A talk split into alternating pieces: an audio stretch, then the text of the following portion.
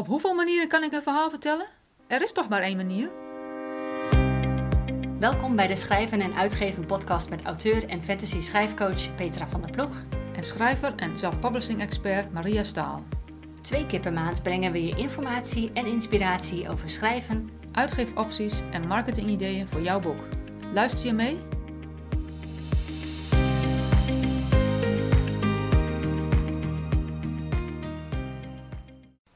Hallo allemaal, ik ben Maria Staal en het is vrijdag 17 juni 2022. Dit is aflevering nummer 24 van de podcast, waarin we een iets wat theoretisch onderwerp behandelen, namelijk vertelperspectief. Peter en ik hebben het over de verschillende manieren waarop je een verhaal kunt vertellen, wat het verschil is tussen de eerste en derde persoon en vanuit welk personage je verhaal het beste tot zijn recht komt. Veel luisterplezier.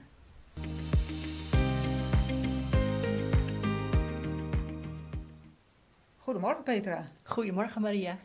Ehm, we gaan het vandaag hebben in deze aflevering over vertelperspectief. Hoe dat een moeilijk woord is dat. Vertel. Vertelperspectief. Je gaat er gauw overheen rollen. Gaat er gauw overheen, uh, ja. ja, uh, vertelperspectief. Vertelperspectief. Dat is een uh, belangrijk onderdeel van je verhaal. Klopt. Nou, wat is, een vertel, wat is het vertelperspectief? Sorry, ik blijf erover vallen. wat, wat, wat valt daaronder? Ja, het is eigenlijk een, een, soort overkoepelende naam voor mm -hmm. twee onderdeeltjes. Um, en beide, beide trouwens net zo belangrijk. Het is, als je het heel kort slaat, uh, kort en klein slaat, is het het antwoord op de vraag wie vertelt het verhaal. Ja. Maar ook hoe vertel je het verhaal. Mm -hmm. um, dus het is de stem, de personage die het verhaal gaat vertellen. En de keuze hoe je dat gaat doen vanuit de ik-vorm, hij-vorm, zij-vorm ja. enzovoort. Dus meer de stijl van het. De stijl. De ja. stijl. Ja, klopt. Ja. Ja, en het is belangrijk dat je uh, weet wat je vertelperspectief is, omdat je daarmee je verhaal op een consistente manier gaat vertellen. En je, je hebt hem zeg maar gekoppeld aan uh, een personage die je goed moet kennen en die het verhaal gaat vertellen vanuit zijn perspectief. Ja, en uh, het interessante is uh, dat ik persoonlijk noem het, de kant van wat jij stem noemt, noem ik altijd point of view. Ja. Dus dat is, een, dat is de Engelse term die daarvoor is. Dus ja, dat, dat, dat, dat haal ik wat door elkaar, laat ja. ik het zo stellen. Ja. Wat, wat ik inderdaad vertelstem noem, dan noem jij uh, point, of view. Of view uh, ja. Maar daar bedoelen we eigenlijk hetzelfde mee. Hetzelfde, ja, ja precies. ja. Het is gewoon de, de, vanuit welke, welk personage je het verhaal vertelt. Klopt. Ja. Um, kun je nog wat meer vertellen over, um, uh, over wat er allemaal valt onder de stijl? Want je had het over stijl. Mm. Wat valt daar allemaal onder? Uh, je kan hem uh, kort slaan door het eigenlijk in vier verschillende onderdelen te doen. Uh, waarvan eigenlijk twee de meest voorkomende varianten zijn.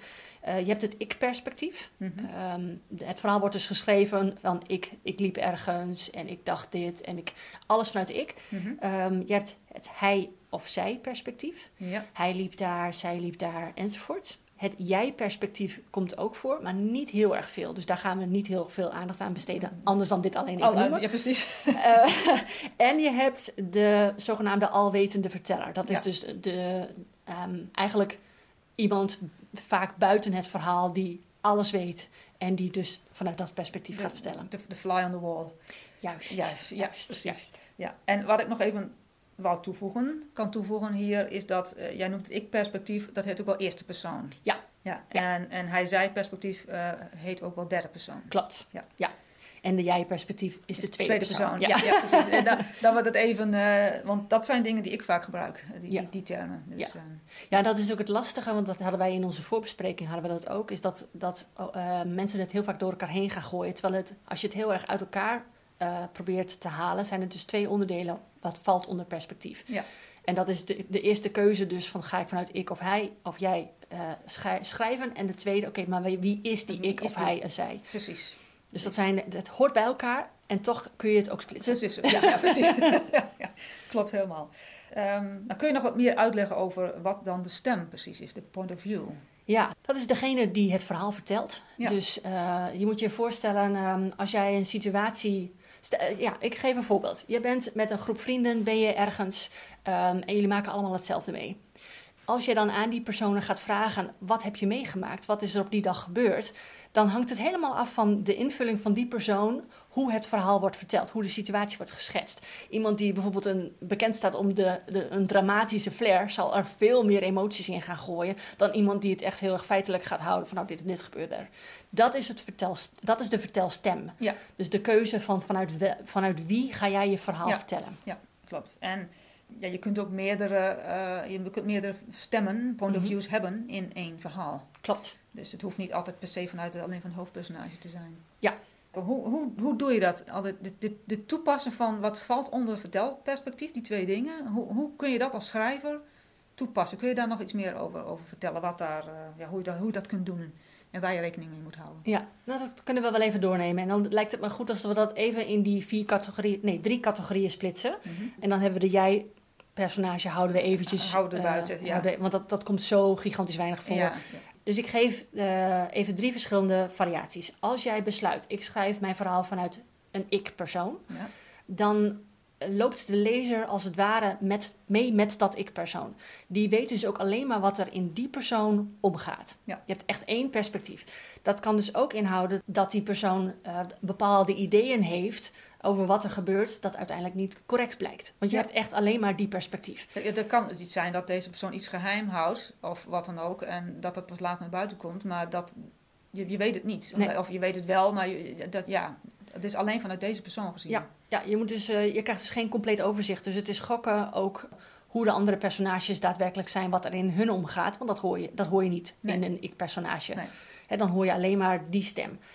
Het grappige is dat heel veel mensen denken van als je vanuit de ik-persoon schrijft, eh, dan zit je bovenop de actie. Ehm. En dan, dan, het is net alsof jij dan die ik-persoon bent. Ehm, ja, dat, als je het goed doet, dan klopt dat. Eh, het kan ook precies de tegenovergestelde eh, veroorzaken. Omdat als de lezer zich niet met dat ik-personage kan identificeren, dan ga je automatisch afstand creëren. Dat gaat, dan heb je een probleem. Ja. Wat, wat ik zelf denk, ehm, het schrijven in de, de eerste persoon lastig, lastiger is, Mhm. omdat je snel in de valkuil kunt trappen als, als schrijver. Dat je denkt van, eh, omdat jij hebt als schrijver identificeer je ook met die persoon. Dus dat je al heel snel een soort van dagboekachtige vorm gaat, gaat creëren. Een beetje van, dat je een beetje gaat wauwelen over ditjes en datjes. Een beetje van, nou ja, goed, dan dat je denkt dat alles erin moet, want je zit echt in de hoofd van die persoon. Mm. En ik denk dat je als schrijver juist, op het moment dat je het boek schrijft in de, in de, ver- in de eerste persoon, dat je juist meer afstand moet nemen. Mm. Ondanks dat je er heel dichtbij zit. Dus Ja. dat is best heel lastig. Ja, absoluut. Ja. Het, het, het verhaal moet centraal blijven staan. Ja. En ehm, zodra jij in het hoofd gaat zitten, want dat doe je met een ik-persoon, je zit in het hoofd van, dat, van die persoon, dan kan het zijn dat je te veel eh, de dagelijkse dingetjes meepakt, terwijl dat eigenlijk helemaal niet Nee. eh, belangrijk is voor het verhaal. Precies, precies. Daar moet je inderdaad heel goed Daar op moet je letten. mee op letten. En nou heb ik nog even een vraag. Heb je ook als je in de eerste persoon schrijft, jij zegt je hebt dan meestal de hoofdpersonage, maar zou het kunnen dat je meerdere point of views hebt binnen een boek met, die is geschreven is in de, in de, eerste persoon? Kan, ja. Ja. Ja, ik heb ehm, een tijd geleden heb ik een boek gelezen, dat was vanuit zes verschillende perspectieven, en allemaal in ik-vorm. Ja, En ehm, daarmee werd je, zeg maar, bij het hoofdstuk, de hoofdstuktitel was dan de naam van de persoon waaruit geschreven werd. En ik persoonlijk vond dat niet echt een goede keuze, omdat je vanuit de ik-vorm eigenlijk elke keer maar één persoon in je hoofd hebt. Want jij als ik ja. bent ook maar één persoon. Ja. Dus als jij dan een boek hebt met verschillende perspectieven, allemaal geschreven in de ik-vorm, kan dat heel verwarrend heel zijn. verwarrend. Ja. Ja, ja, ja. En dat was, dat was in dit geval ook. Dat, en dit was een schrijver die best wel heel bekend is. eh, heeft hele, hele goede boeken geschreven. Alleen hier ging die voor mij een beetje.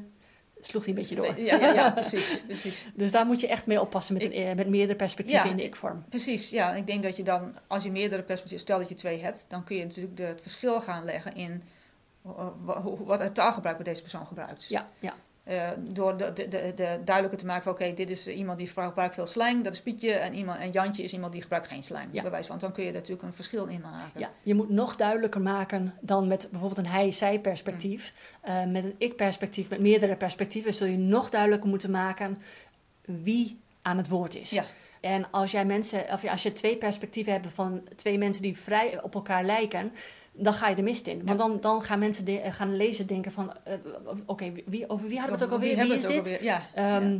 En dat gebeurde dus ook bij deze. Ehm, en dit was, het grappige was, dit was vanuit drie jongens en drie meisjes geschreven.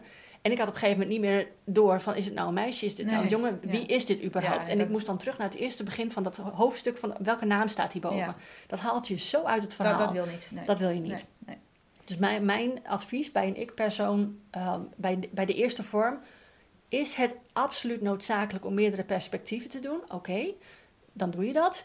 Maar kijk wel heel goed hoe kun je ze Hoe onderscheiden kun je ze onderscheiden? Ja, ja. Dat is het hele verhaal over ik-perspectief. Ja, ja, precies. Dan heb je de hij-zij-perspectief. Ja, de dus derde, de, de derde, persoon. Ja. Dat is eh, dan... Daar heb je ook eigenlijk de keuze. Ga je vanuit één persoon eh, meelopen of ga je toch meerdere perspectieven? Het voordeel daarmee is wel dat als jij eh, vanuit meerdere perspectieven... Het, het, het wordt makkelijker gedaan eh, vanuit meerdere perspectieven, omdat je al in de hij of in de zij vorm schrijft. het is logischer. Het is Het logischer. is logischer, ja. En het is voor mij in ieder geval, als ik een boek lees in de hij-zij-vorm, vind ik dat over het algemeen minder confronterend dan een, i- dan in een ik-vorm schrijven. Omdat ik me heel snel identificeer met een hoofdpersonage. Mhm. Dus als dat in een ik-vorm wordt geschreven, ben ik gewoon de persoon die dat meemaakt. Ja. Hij-zij-vorm sta je dan daar ietsjes verder af. Maar goed, dat hangt er ook helemaal weer vanaf hoe je het schrijft. Je kan ook bovenop de actie zitten in een In de hij-zij-vorm. huishouden, ja, ja, dat klopt. En dan als laatste de alwetende verteller. Ik wou nog even iets Oh, ja, Ik, ja, ik wil nog even iets toevoegen. Ehm, over de, de derde persoon. Als je meerdere eh, points of view hebt, Mhm. binnen de, ehm, eh, de derde persoon stijl geschreven, moet je er als schrijver echt om denken dat je maar één point of view gebruikt per scène. Ja. Dus je, moet niet, eh, je mag niet eh, in één scène, eh, dus dat is dus, dan heb je, een- je hebt een scène en dan heb je soms drie van die sterretjes en dan heb je de volgende scène. Je- soms heb je maar één scène in een hoofdstuk, maar soms heb je drie, vier scènes in een hoofdstuk Mhm. per scène één point of view. Hm. En niet in één scène meerdere point of views doen. Want dan ga je, zoals het in het Engels wordt genoemd, headhopping. Dat je dus, dat je dus in het verhaal eerst in het hoofd van Jantje zit. En in de volgende zin zit je in het hoofd van Pietje. En de derde zin zit je in het hoofd van, van, van, van, van Mark, whatever. Eh, dat, kan, dat, dat werkt niet. Ja, is ook heel verwarrend. Is heel verwarrend. Ja. En eh, dat deed men vroeger, deed men dat wel. Was dat aan- aanvaard, maar tegenwoordig eh, ja, gebeurt dat gewoon niet meer. Ja. Het is een hele ouderwetse vorm van schrijven. En hou daar rekening mee op het moment dat je meerdere points of view hebt in je derde persoon verhaalstijl. Dat je dan zorgt dat je per, alleen maar per scène één point of view hebt.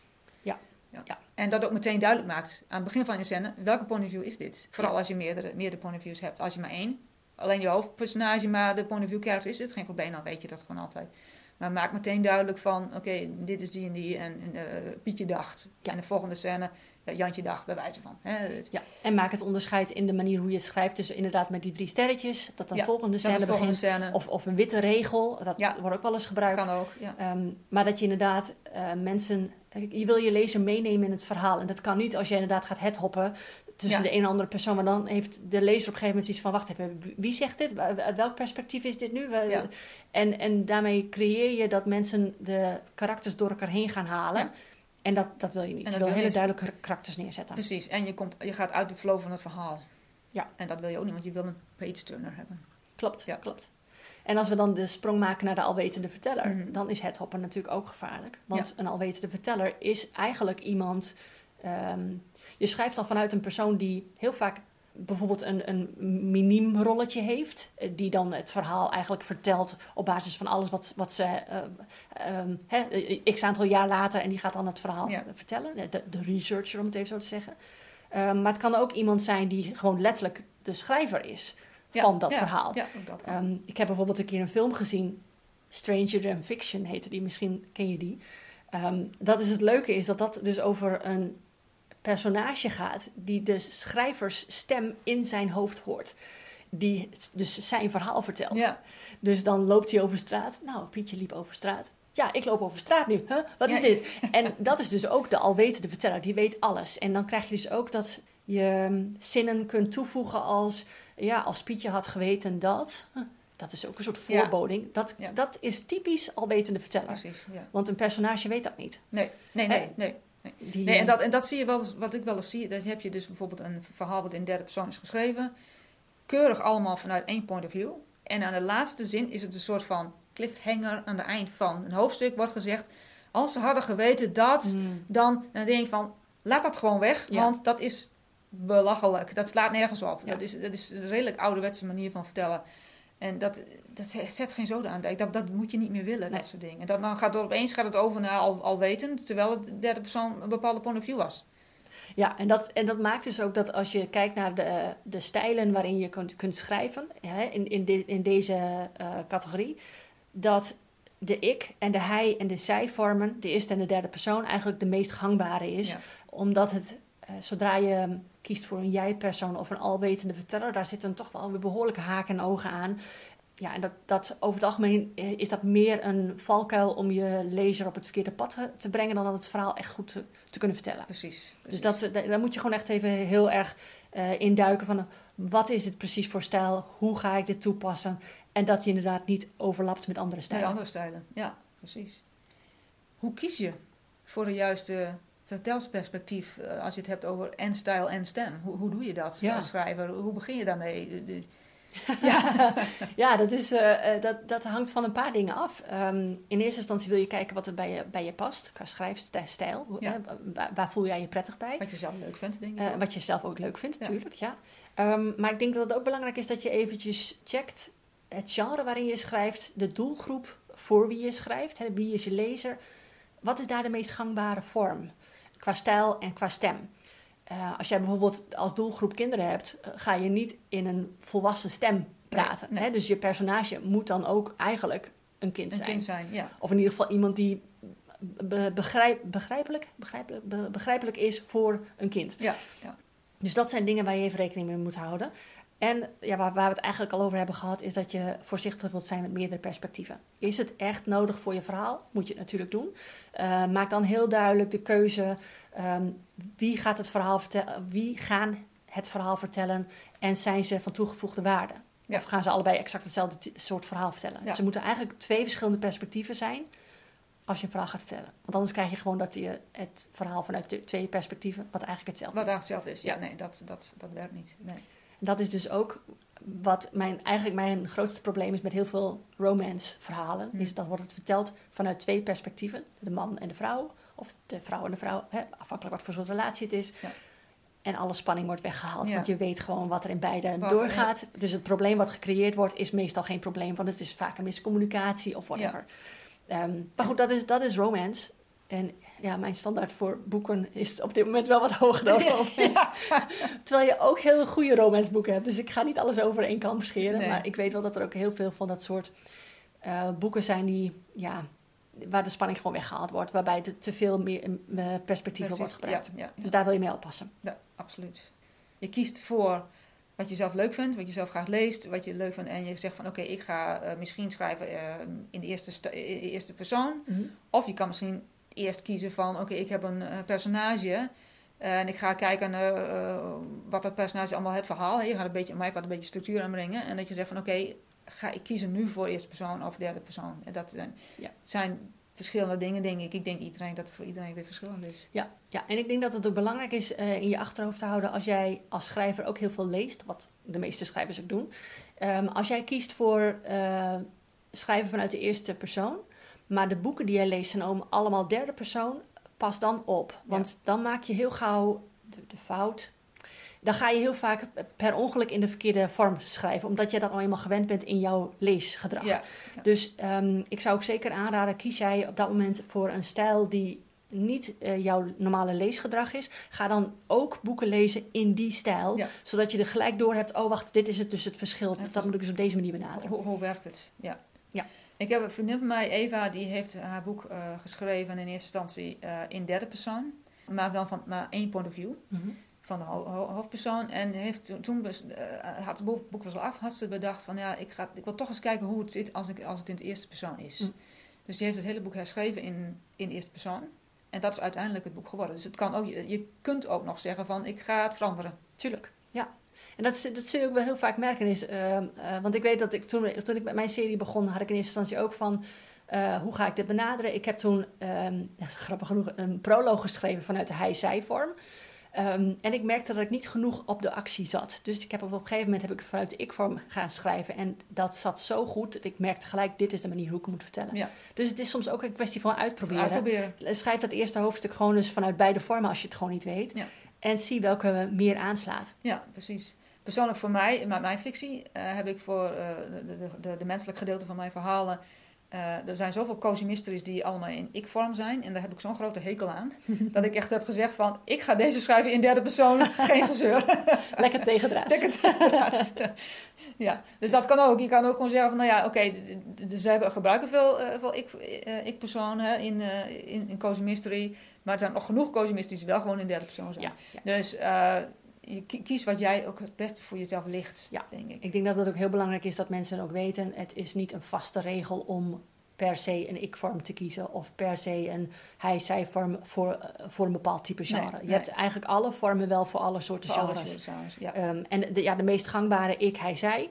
Ehm, maar goed, als jij zoiets hebt van als schrijver, weet je wat, ik wil die alwetende verteller gewoon eens uitproberen. Doe dat dan. Ja, ja. Ga, ga, ga los. ja, precies. Ja, ja, wees creatief. Ja, zeker. Misschien bevalt het wel heel goed. Ja. Weet jij veel. Ja. Misschien ben je al een gat in de markt. Ja, je, weet het niet. Heb jij nog een conclusie eh, voor ons? Als we het allemaal even gaan samenvatten. Ja. Ehm, ik denk, als, als er één ding is die ik hoop dat mensen uit onze podcastaflevering kunnen halen, is, dat, eh, is dit. Om een verhaal goed te kunnen vertellen, moet je je personage goed kennen. Je, je wil degene die je verhaal gaat vertellen, door en door kennen. Wat is zijn achtergrond? Wat zijn hun motieven? Wie zijn zij? Eh, eh, geloofsovertuigingen. eh, alles eh, ehm, wat maar invloed kan hebben op hoe een verhaal verteld wordt. Dat wil je weten om een verhaal goed te kunnen vertellen. Want dan vertel je het echt vanuit die stem. Vanuit die stem. Ja. Ja. Ja, Je moet eigenlijk precies weten wat... Want een personage heeft natuurlijk al... Stel dat het personage 40 jaar oud is. Die heeft natuurlijk al een leven geleid, 40 jaar ervoor. Voordat deze persoon eh, op het eerste, eerste bladzijde van het boek opeens daar is. Klopt. En dit, dit, dit, het leven heeft hem, haar gevormd. En eh, is daardoor op een bepaalde manier gaan denken. En gaat daardoor op een bepaalde manier reageren op de, eh, de- nou ja, de, wat er allemaal maar gaat gebeuren in dat boek.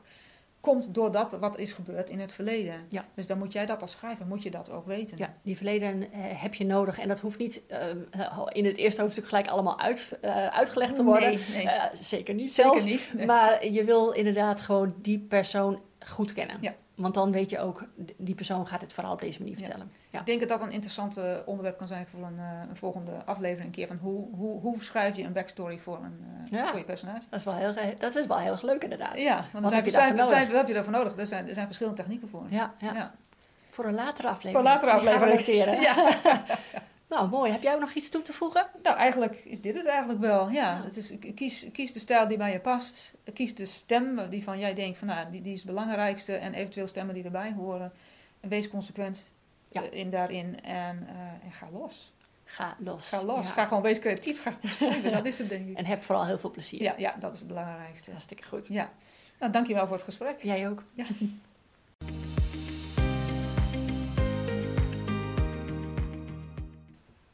Het kiezen van het juiste vertelperspectief zal je verhaal sterker maken. Ken de valkuilen en wees niet bang om je tekst te schrijven vanuit verschillende perspectieven om zo te bepalen welke het beste werkt voor jouw verhaal. De volgende keer gaan we het hebben over het maken van de perfecte cover en wat dit doet voor je verkoop. We delen 10 praktische tips over hoe jouw boek de meeste aandacht gaat krijgen. Luister dus vooral.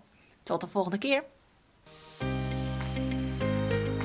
Bedankt voor het luisteren. We hopen dat je het leerzaam vond. Meer informatie en inspiratie over schrijven vind je op Petra's website fantasyschrijfcoaching.nl. Wil je meer weten over uitgeven en marketing? Ga dan naar mariastaal.nl.